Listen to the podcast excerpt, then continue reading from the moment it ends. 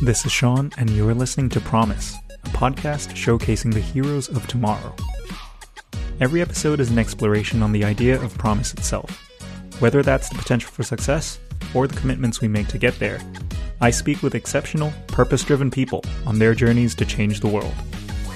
This week, I speak with Ella Nguyen after completing the StartMate First Believers program. Ella is taking her first steps on her angel investment journey alongside a career in tech sales. In a wide ranging and at times deeply personal conversation, we speak about Ella's motivations to support founders, what being an angel investor really means, navigating a changing global economy, imposter syndrome, the life journey to get this far, and finally, wrapping up with the joy and gratefulness of going through hardship. Please enjoy my discussion with Ella Nguyen.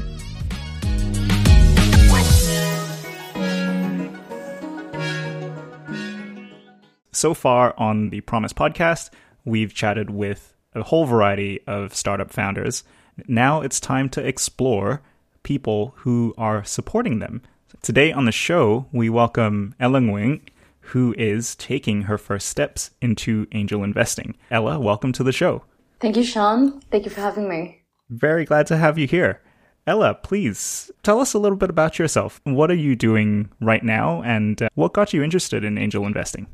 Currently, I am an account executive who just recently started at a company called Okta, which handles identity from a security standpoint. It's really exciting. And I've been at companies like Slack, Aruba HPE. And the thing about those companies that I really love is that we're all about that open ecosystem and we work with a lot of startups. So that kind of led me to being very exposed to this world. And, you know, what got me interested in angel investing actually is for a long time, to me, an investor is the Mark Cuban, the Warren Buffetts of the world. And is this idea of this exclusive network with a requirement of having at least, you know, a billion dollars of spare cash to play around with, right? And so some of these angel investors that I know of hold a VP title like nine out of 10 times with huge domain expertise and network in their field.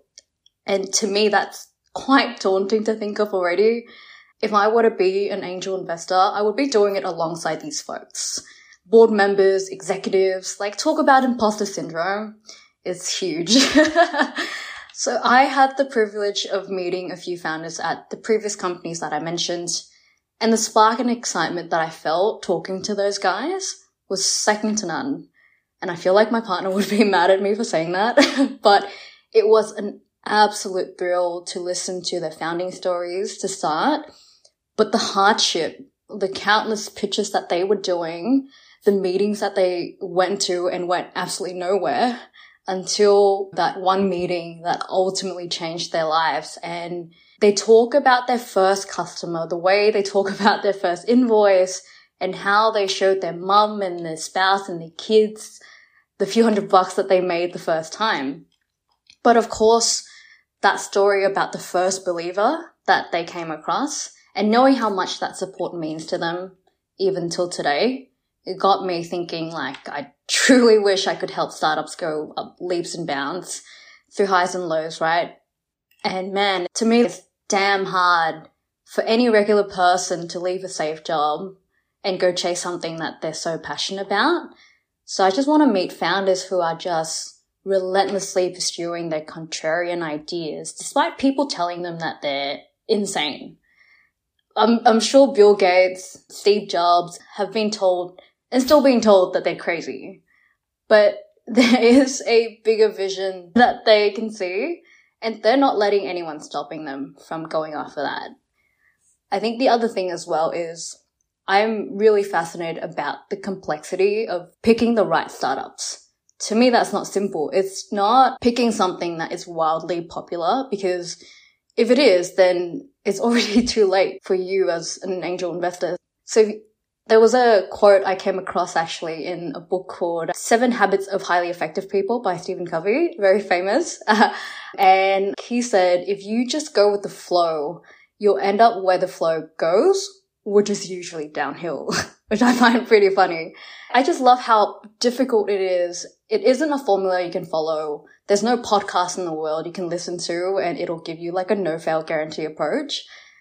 And you have to be a very good judge of potential in the people and their ideas. So that's to me is really fascinating. And the most recent experience that's super practical was being able to participate in Made First Believers program, which is bloody awesome program, by the way, for angel investors out there that are listening. I got to meet really thought diverse bunch of investors, founders as well as part of programs such as accelerators, fellowship, part of StartMate, and currently Blackbird Giants mentoring program as well. And you just realize these people are just a bunch of really great people, really nice, genuine, and they're constantly helping one another without question. But of course, they're in it to win it. And as we wrapped up with the program and with the amount of exposure we had to various founders, investors, I was like, okay, I want to dive in headfirst and start learning fast, fail fast, and get really good at understanding what good, bad looks like. So here I am. Fantastic. Great introduction. Thank you, Ella. There's a few things that you mentioned there which I really resonate with. Like, I love the inspiring stories that founders have, and I'm hoping that through the course of this podcast, we've been able to share a few of those. But on top of that, what I want to draw on is your first impressions of what an angel investor was or who an angel investor was. And you threw out names like Mark Cuban and Warren Buffett, people who are known for their wealth. And you also said that that's your impression of who an angel investor needed to be. I'm guessing implying that you're not that yourself. What made you realize that you could also contribute to this ecosystem without having the buckets of money like those guys? Yeah, that's a really great question. And I want to take a step back.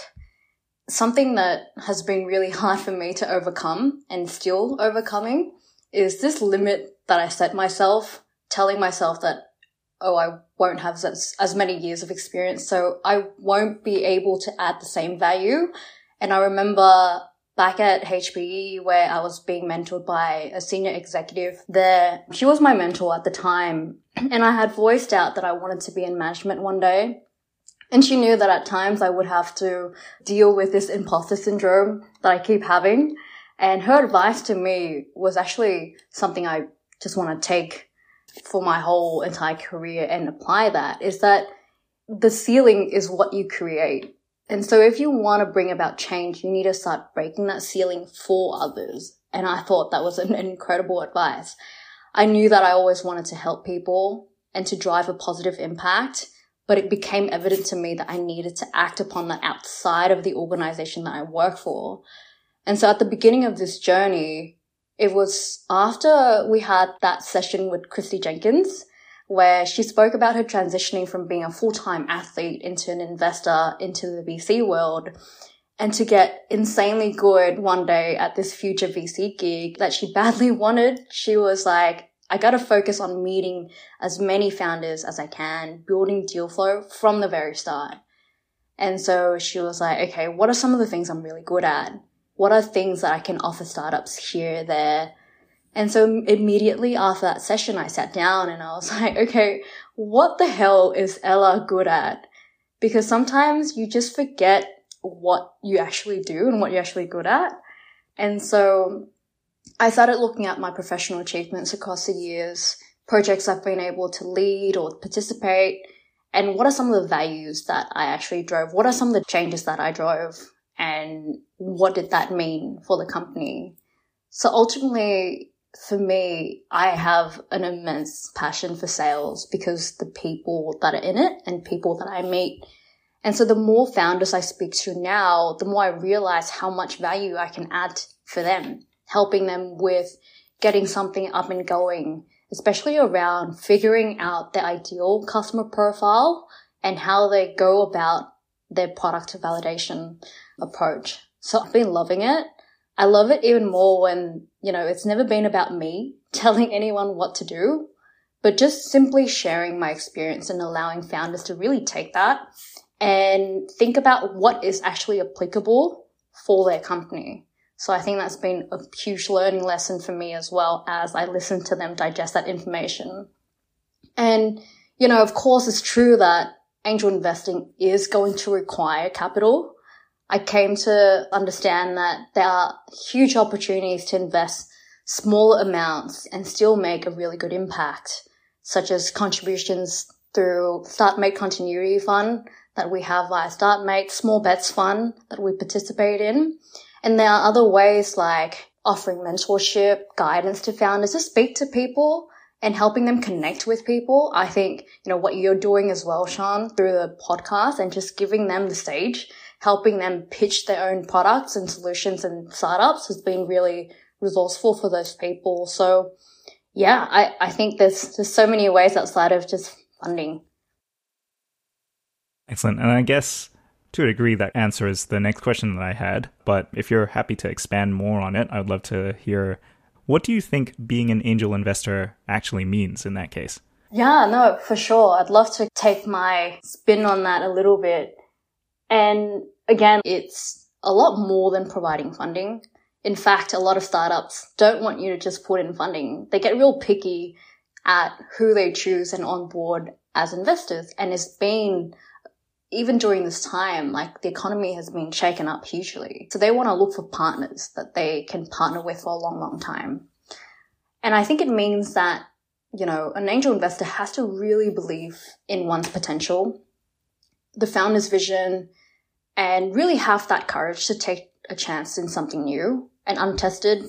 And it means being that mentor, that partner with them, offering them guidance and really through all the ups and the downs as well, truly, not just be there for the highs and the cash. and to me, I actually think that being an angel investor isn't being an expert, isn't just stepping into the room and talk about what they're really good at, what they've learned that are freaking amazing. I think it's getting comfortable with asking real dumb questions as well to deeply, deeply understand founders because they are at the end of the day subject matter experts in their industries. And that's why they want to tackle the problems that they want to tackle. And you have to do that with genuine curiosity because it's super important to understand the gaps and what you can do as an angel investor really help bridge those gaps for these startups. I want to bring up a bit of an example of Airbnb actually. I remember this story because they were struggling. They were struggling in 2008 to really keep the startup afloat and maxed out their credit cards and they were struggling to raise funds from other investors. And so that was when they met Paul Graham. He is and was an angel investor and the co-founder of Y Combinator. And he really saw that potential in Airbnb and decided to invest, hear me out, 20 grand in the company. 20 grand for people at the back. It wasn't 200k. It wasn't 2 mil. It was 20k that really, really helped Airbnb to continue developing their platform and just grow the user base.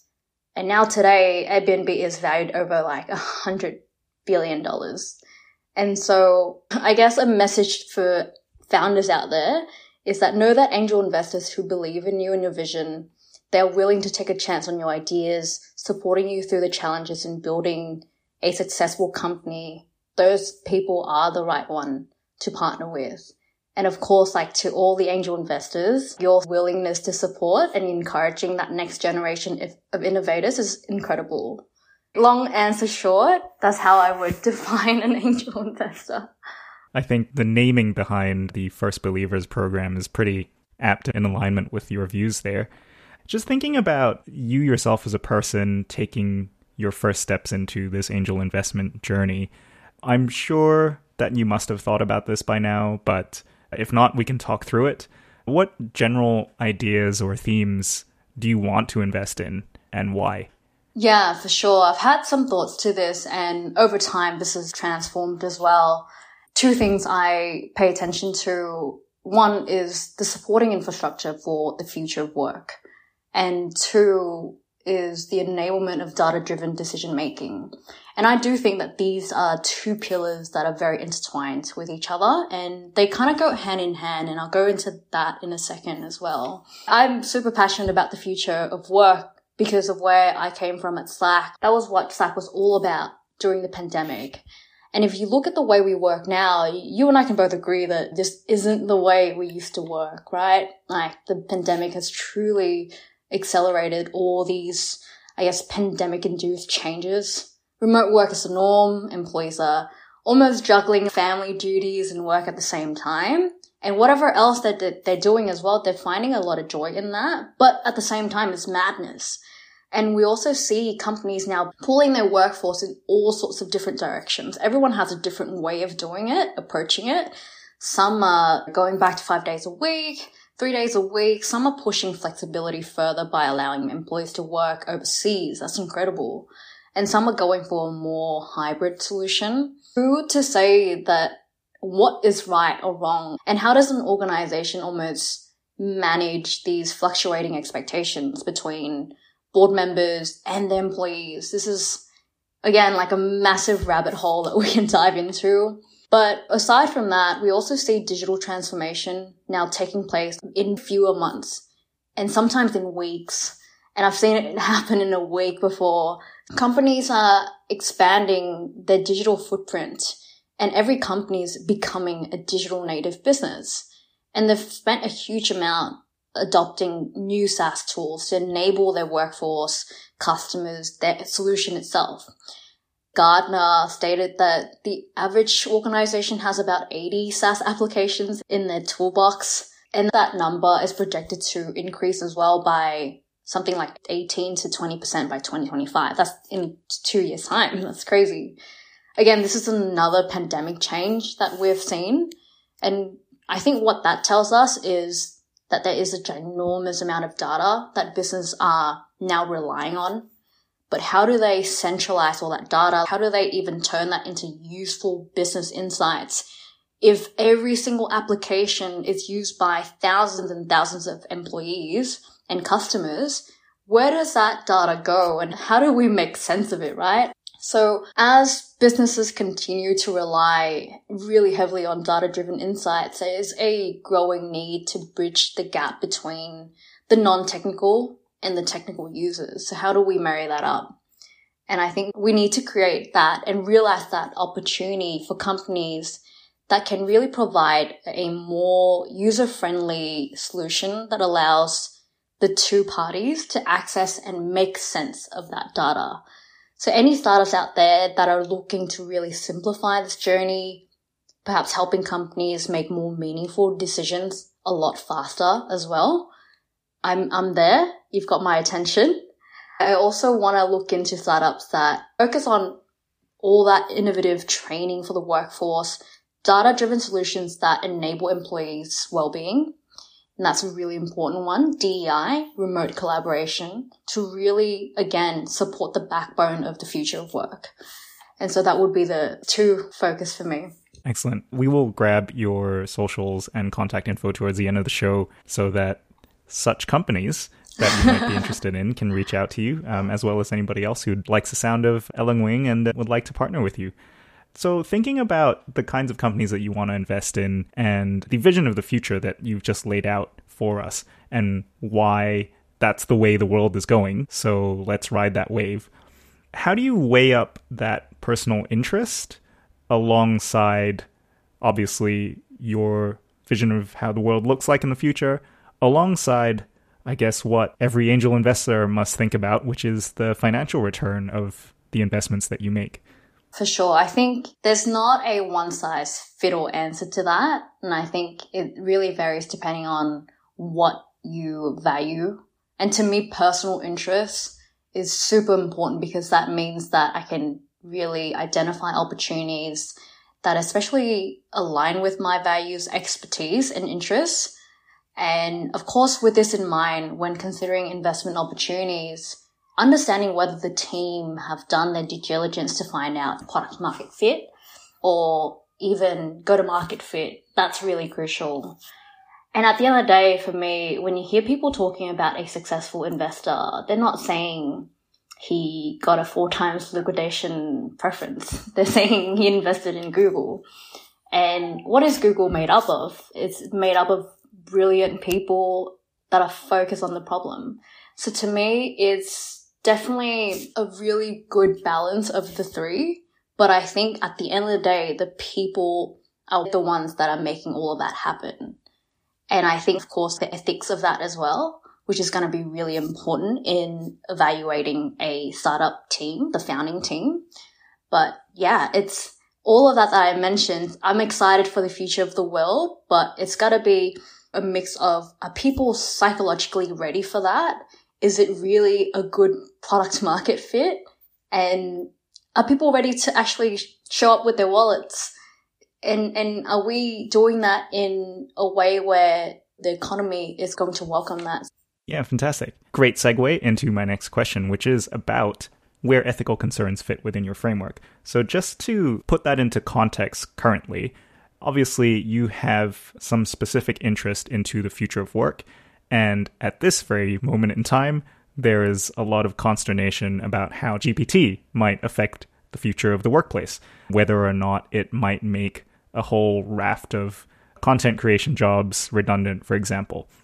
I guess looking at it from an ethical point of view and keeping people's livelihoods going because they have content creation jobs in some way, shape, or form.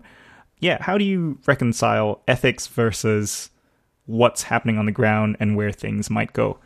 Yeah, definitely. That's a really good thing that you brought up because it's definitely controversial. I feel like OpenAI, ChatGPT, all of that is almost like a buzzword, but it's a very heated topic for some people as well. I think when it comes to technology, I do believe that it is something that can fall into the hands of both good and bad actors in all cases, right? Like the internet. Anyone can access the internet, anybody in the world. And so the world we live in consists of a mix of good and bad. I personally being selfish, want 100% of technology should have the intention to change the world for the better and make a positive impact. Unfortunately, this isn't always the case. But I think it's important to look at who is driving that boat. Who is driving that change? Who are the people that are putting in the guardrails to build out this solution? And so over time, as we are still early in the stages of this, it is okay to fail. It is okay to look at those risks and look at, okay, well, that is something that's going to happen. How do we encourage people to actually adopt that change? And I think the other thing I want to mention as well is as humans, there's a reason why we're way more advanced than other animals is because partially is our ability to really adapt to change and how we react to that proactively. And to me, I see this as yes, it's gonna eradicate jobs. And in the past, it has with the internet, like everything in the past, if you look at technological change, it has done that. It's important for people to look at that and go, okay, how can I upskill in the right areas to now really add value to the new economy? We haven't even looked at how many jobs AI can actually potentially create for people. So how does a content creator then look at say, okay, how do I take my day job as a content creator, implement AI as a tool that can really add further value to what I'm doing? Can I focus my attention in projects that will really give me that revenue as a content creator 10 times, 100 times, whatever that means, right? So to me, I would look at that problem with deep optimism instead of being fearful of this change. Okay. All right. Now, given that uh, OpenAI is on the tip of our tongue at this point in time and has really only come to public prominence in the last sort of six months or so. Let's think about where you're at at the start of your angel investing journey and looking at companies that are out there, successful companies that are out there at this point in time. What's one company that you wished you could have invested in and why? Okay, well, I actually think that's a very interesting question you asked because the company I have in mind is a controversial one which is OpenAI. I definitely wish I had the opportunity to invest in that. And I don't know if you've heard of Alan Kay. He's like the father of personal computers. And I remember he said the best method to forecast the future is to create it. And I do think, I believe heavily that OpenAI was a very fine example of this. And the reason they were established in the beginning, which again, like this is a really big interest of mine, is the concern with the developments of AGI. And they began as a non-for-profit. But the way they've pivoted is really interesting because they were like, okay, we don't have the ability to raise enough capital. So how do we fund these research activities that we're doing for good? We need money somehow. And it doesn't sound like what they're doing is cheap, right? They started with like a billion dollars funding and that ran out really quickly. So they had to commercialize their applications and solutions, adopting a hybrid approach. I think they called it capped profit. Yes, they raised more capital, but it attracted a lot of scrutiny, broke a lot of relationships. Of course, you've heard of how Elon Musk parted ways. He's even getting a petition up and running to go against developments of it. And yeah, so it's really interesting what's happening right there. And of course, they're, they're bought by Microsoft for $10 billion. Of course, I want a piece of that pie. That's some really great financial returns, but I think what truly resonated with me though is how much transparency they've brought to the table, to the industry, to that space, with the intent to mitigate the dangers of AI. And by opening up ChatGPT to the public, the average person can really embrace the kind of technology, the kind of AI advancements that we've been able to achieve today. So I think that's an incredible milestone. But also, I think it will challenge a lot of other companies to really innovate further. What are they doing now to step up and participate this game that OpenAI is playing and almost in, in a way leading? It's back to that future of work. It's going to change the way we work how we approach our work and whether or not it's going to make us more productive if we use it the right way is going to be the big question. And what do you think the future holds for OpenAI? I have a lot of predictions, but it's something that a lot of people are talking about, and you mentioned as well. Will AI replace our jobs and do a better job than what we're doing today? Me being an absolute optimist, I think that OpenAI and AI in general play a really big role in creating new jobs and new markets in the future. And I can see OpenAI being a leader in the development of responsible AI, building out those guardrails for society in conjunction with various governments, private entities. And it's interesting knowing that Microsoft has a very deep history and relationship with governments and the military this could mean government agencies considering OpenAI as a key partner in both regulating the industry or certain industries and advancing the AI capabilities to keep up with other countries, other governments in the world. So that's very interesting. But will OpenAI and their technologies eradicate jobs? I think it will. I think it will, 100%. There's no doubt about that. I see a lot of admin heavy jobs, tasks, very mundane ones, being automated using AI. And so to me, I see this again being a huge opportunity for people to lean into their strengths and further develop, upskill, but then also ask themselves, so how do I leverage that as something that is going to make me 10 a billion times richer than I am today? And I think this may even bring flexibility to the frontline workers instead of constraining and eradicating some of those jobs. There's a massive opportunity in the healthcare, education, government construction, you name it, those kind of spaces. And I think that's when we can see it transform the way we live instead of just the way we work. It's a lot that we're facing right now. It's a big change, but I'm excited to see what that looks like in the future. Excellent. Remains to be seen, indeed. But it's definitely important, from my perspective at least, that we are having the conversations about what it means and how we should or should not manage it. Ella, thank you so much for sharing a lot about your investment thesis. I would love to have you share a little bit more about yourself as a person so our listeners can get to know you a little bit better, especially potentially founders who might want to work with you. I know that you're a, a migrant to Australia.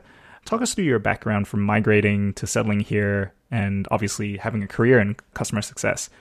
What was that like? And do you think that has shaped your desire to be an investor at all? Yeah, for sure. For the ones that do know me, even the startups that have spoken to me before, I feel like they all know that I don't really enjoy talking about myself, but Sean, you've done it. and yeah, so I grew up actually in Vietnam and I only came here when I was about 12, 13. That was when I moved to Sydney and I moved here without my parents. So that was a daunting time. But going back to how I grew up, man, we, we went through some pretty tough times because my mum was, yeah, we had nothing. She was working multiple jobs and she started out as a tailor. So she would fix clothes and design clothes sometimes in her spare time. And then she was like, okay, how do I build out wealth to allow my family to flourish and my children to flourish in the future? Who can I talk to? I'll just go talk to everybody, everyone. And she started building out her network. She got a new job. She started working multiple jobs. And fast forward to today, she owns multiple companies. Mum is my definite role model. And I think mum and dad have been a massive influence for sure on who I am and how I am as a person. And the one thing that they taught me, which I hold very highly today, is that every change, every obstacle, and every connection is an opportunity. No matter what the challenge looks like, it is an opportunity. No matter how difficult it looks like, it's an opportunity. And so if anything ever seems scary, you count from three and you just do it much like when you were like, Hey, Ella, do you want to do this podcast? I was like, well, that sounds scary. I'll do it. so it's just this, okay, let's jump in, try things out. The worst thing that can really happen is you fail or you get a rejection. What? You're not to die. So it's okay. And so from the age of 16, I have been attending meetings with, this is going to sound really funny, but with potential business prospects for my mum as she was flying places. She was often overseas for work. So I was almost her secretary attending these meetings on her behalf. And it was extremely random at times where I remember there was a meeting with this potential business prospect of hers. And I was like, okay, let me just go to the bathroom quickly. Went into a bathroom, called my mom and was like, Mom, what do I, what am I meant to say? Or what am I meant to look out for? What is the purpose of me being here? Cause she worked in the real estate industry. I also attended numerous open homes, auctions. And so I was exposed to that side of business really early on. And I think that was definitely a blessing in disguise, even though back then I was like, this is such a burden. it really helped for sure. So I admire mum for really pushing me out of my comfort zone. And I was able to do that at such a young age. During high school as well, I was able to get a casual job, but then, well, this is boring. Working is not meant to be this boring, is it? Hey, what is that one thing that I'm really good at? I'm pretty good at picking up new skills and just learning on the fly. So what is actually booming right now and I was thinking, okay, maybe people are looking at makeup tutorials a lot. People are, the cosmetics industry is booming. Let's learn how to do people's makeup. So I went and made a lot of business cards and printed a few hundreds brochures using the school printer. And I went to multiple apartment buildings and just dropped those into people's mailboxes and was like, okay, I really hope people email me back. I truly made a Gmail with a business name on it and all this effort, please email me back or send me something. And next thing you know, I got bombarded with inquiries about my service. And so that was almost the beginning of my little entrepreneurial gig. that was my experiment. But of course, fast forward to today, I'm in tech sales and I kind of just fell into it accidentally. But man, it taught me so much and it seriously heightened my imposter syndrome once again. I've been able to meet some of the most incredibly smart people and they've exposed me to all sorts of different challenges, companies.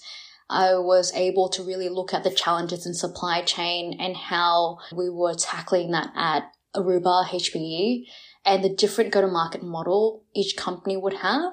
I was very exposed to that at Slack, dealing with a lot of startups. And yeah, I, I met Startmate. Here I am. And it's amazing how much of that learning I can give back to founders to help them tackle issues that they face as they establish their startup. So yeah, that's my little story there. yeah, awesome. I didn't actually know the story about you dropping off flyers and mailboxes and stuff like that, but That's actually great to hear. You started off following in your mom's footsteps, and she's obviously an entrepreneur. She's gone on to own multiple companies, as you've said. And it's a fairly common migrant story where someone pitches up in a new country and starts a new business. I think there was a BBC article recently about the refugees from the Ukrainian war ending up in the UK and starting up new lives and new businesses to sustain their livelihood. So, bearing in mind that it's a common migrant story and you started off down that path by dropping off all of these flyers, but you ended up in tech sales, did you ever consider pursuing entrepreneurship in the long run? Yeah, for sure. I mean, I want to tell you a funny story first. Asian parents, you know how they're pretty superstitious? Yeah. My mum went to a fortune teller and somehow got this whole little tiny little booklet written up all about my whole life journey up until I, I died, apparently. And according to that little booklet, sometime in my late thirties, apparently I will be taking on this massive career change that holds big potential for building a new business. So I'm like, hey, you never know, mum. The fortune teller might be right. And mum advocates for that heavily. I know that she one day wants to see me building up my startup and doing my own thing, which is what she did. But for sure, I've seen it firsthand. All of these challenges that mum had to go through to really build up her company in the first few stages was really stressful. And for her to expand that into multiple sectors as well, the long hours, a lot of flying, like a lot of flying, financial hardship, the almost filing for bankruptcy multiple times early on in that journey was, I felt that secondhand stress every single time. Have I considered that same path? Oh yeah, 100%.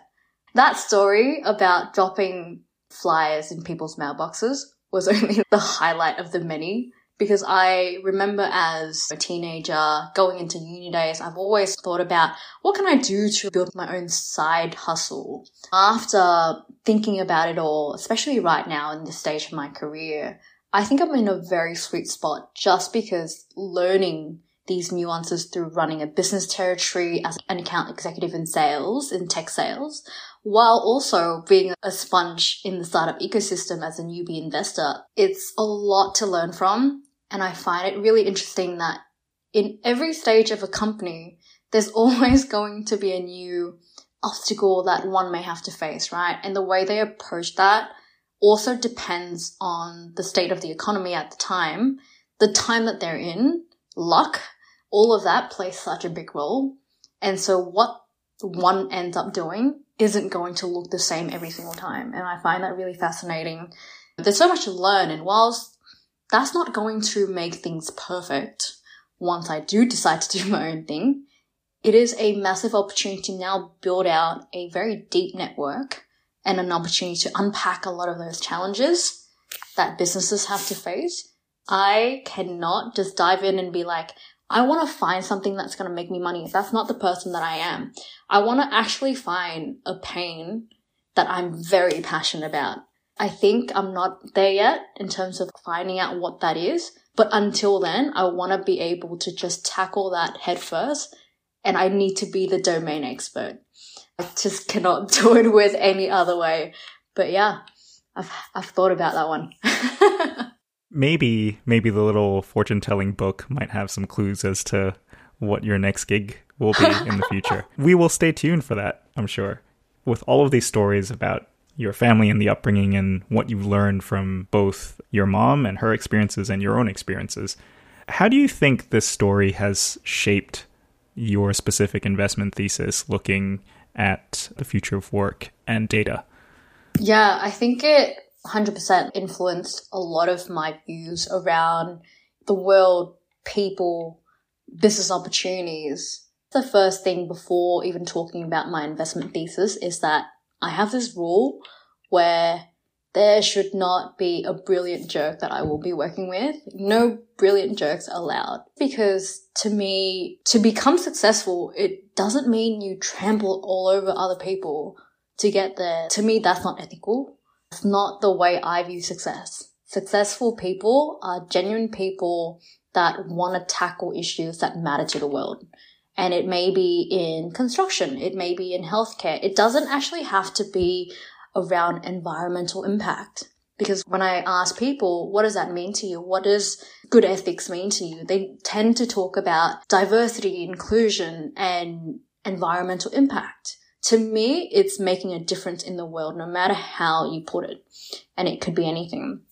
Going back to how my journey has shaped my investment thesis, again, it's got a lot of influence from my mum and the way she approached everything head on. And I've been able to see her no matter what sort of challenge she's faced, she's got this very open attitude to it and the future is unknown. But you have to be excited at every single challenge or idea that's going to come to you. So when you look at the future, like right now, AI advancements, that's daunting. What is the future of work has for us? It could mean we go back to work five days a week. You never know, right? It could mean that AI is going to eradicate your job. How are you going to tackle that challenge? We need to have a think about all those things now. I think that's also a con in myself as well, thinking so much ahead that I sometimes forget to dial back.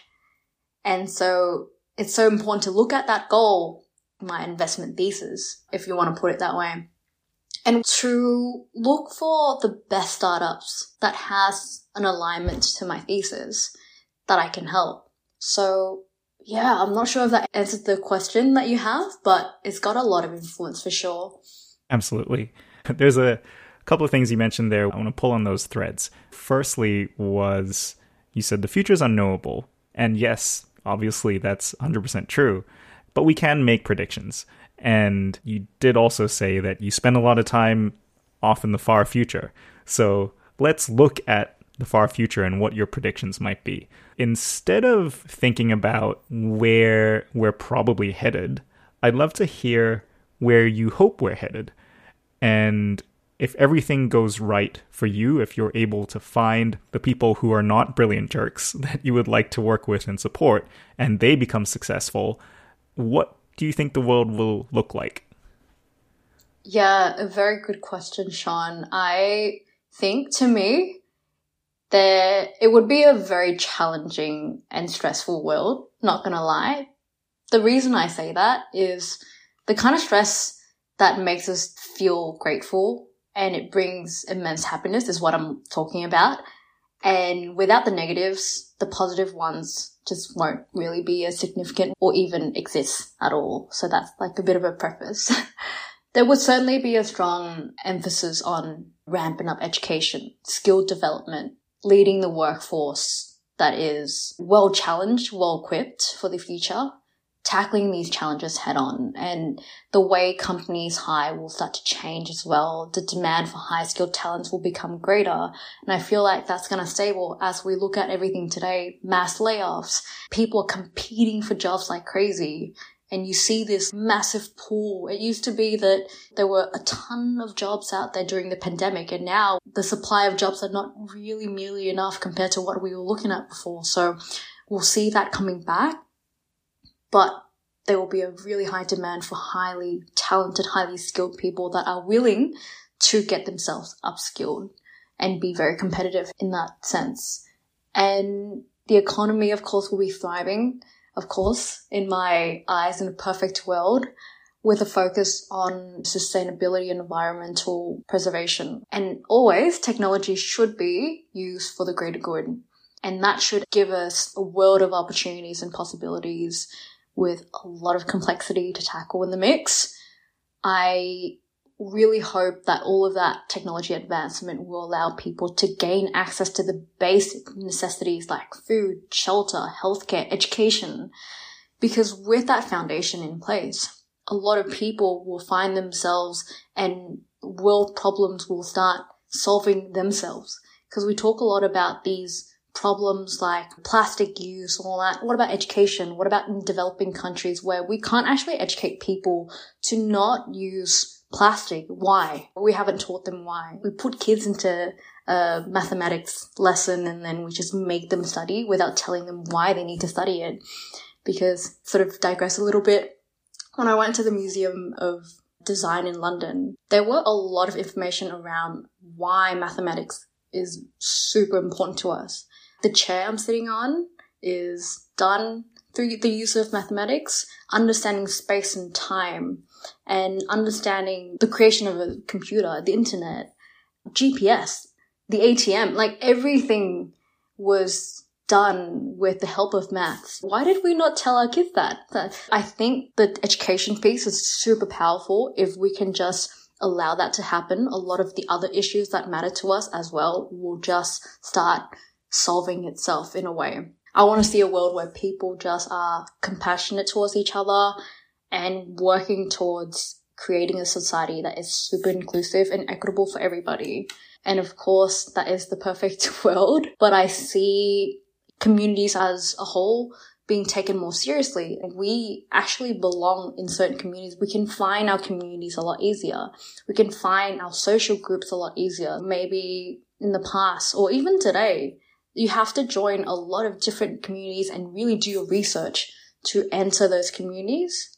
And I see a future where people can just really select the communities and be welcomed and have groups where they create synergies together and just work on business ventures together, invest together. So that I think we're heading there, but the perfect world doesn't exist, does it?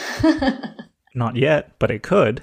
And if it could, considering the, the vision of the future that you just painted for us, what do you think you personally need to do or want to do to help try and build that world? I think the one mission for me has always been how do I help people get equal access to the networks and to the opportunities that maybe the next person has and the next person doesn't have. So how do I do that? I want to become that bridge and I will try and show up at every program or perhaps an opportunity where I can make a difference and connect people together. The more people I know and the bigger that network that I have, the more I can help people. That's what I believe in very strongly. And yes, I also need to eradicate the fact that I think I have this limit that I hit and I can't add the same value because I don't have that expertise right now. However, I think providing connections is definitely my stronger suit. And just listen. People think listening is just the basic fundamental thing that everyone does. I highly doubt that. I highly doubt that people actually listen intentionally and not just listen to reply, but listen to understand. And of course, we've heard that before, but I don't think a lot of people actually practice that truly. I'm not perfect today. I'm not perfect in that sense that I'm the best listener in the world, but I want to strive towards that. I want to make sure that I improve every single day so that people feel heard. So what is it that sits behind the pain point that they're telling me? I need to dive in further because sometimes what people say may be just the surface of that. Can I dig deep into that and help them uncover that problem? I think that's how I would love to help and to build that future perfect world that we're talking about. Love it. Absolutely love it. As a design researcher, you've ticked all my boxes, that's for sure. Ella, thank you so much for joining us today on the Promise podcast. The last thing that I'll get you to do is to share any social media or contact info in case any budding founders want to reach out to you or anybody else would like to work with you. Yeah, for sure. Feel free to connect with me on LinkedIn. You can find me on LinkedIn. My name is Ella Nguyen just in case if it doesn't pops up, last name N-G-U-Y-E-N, the most common Vietnamese name you'll ever find. But I'm sure you'll know how to spell it in time. If not, contact me and I'll show you how to pronounce it too. All right. Thank you once again. Thanks, Sean. Thanks for having me. That's it for today's episode of Promise. Be sure to subscribe to get the weekly episodes on your favorite podcast platform. Do you think you or someone you know would have ideas worth sharing? Send me an email to sean at promise.fm. Otherwise, subscribe and stay tuned to learn from tomorrow's heroes, and what we've got is promise.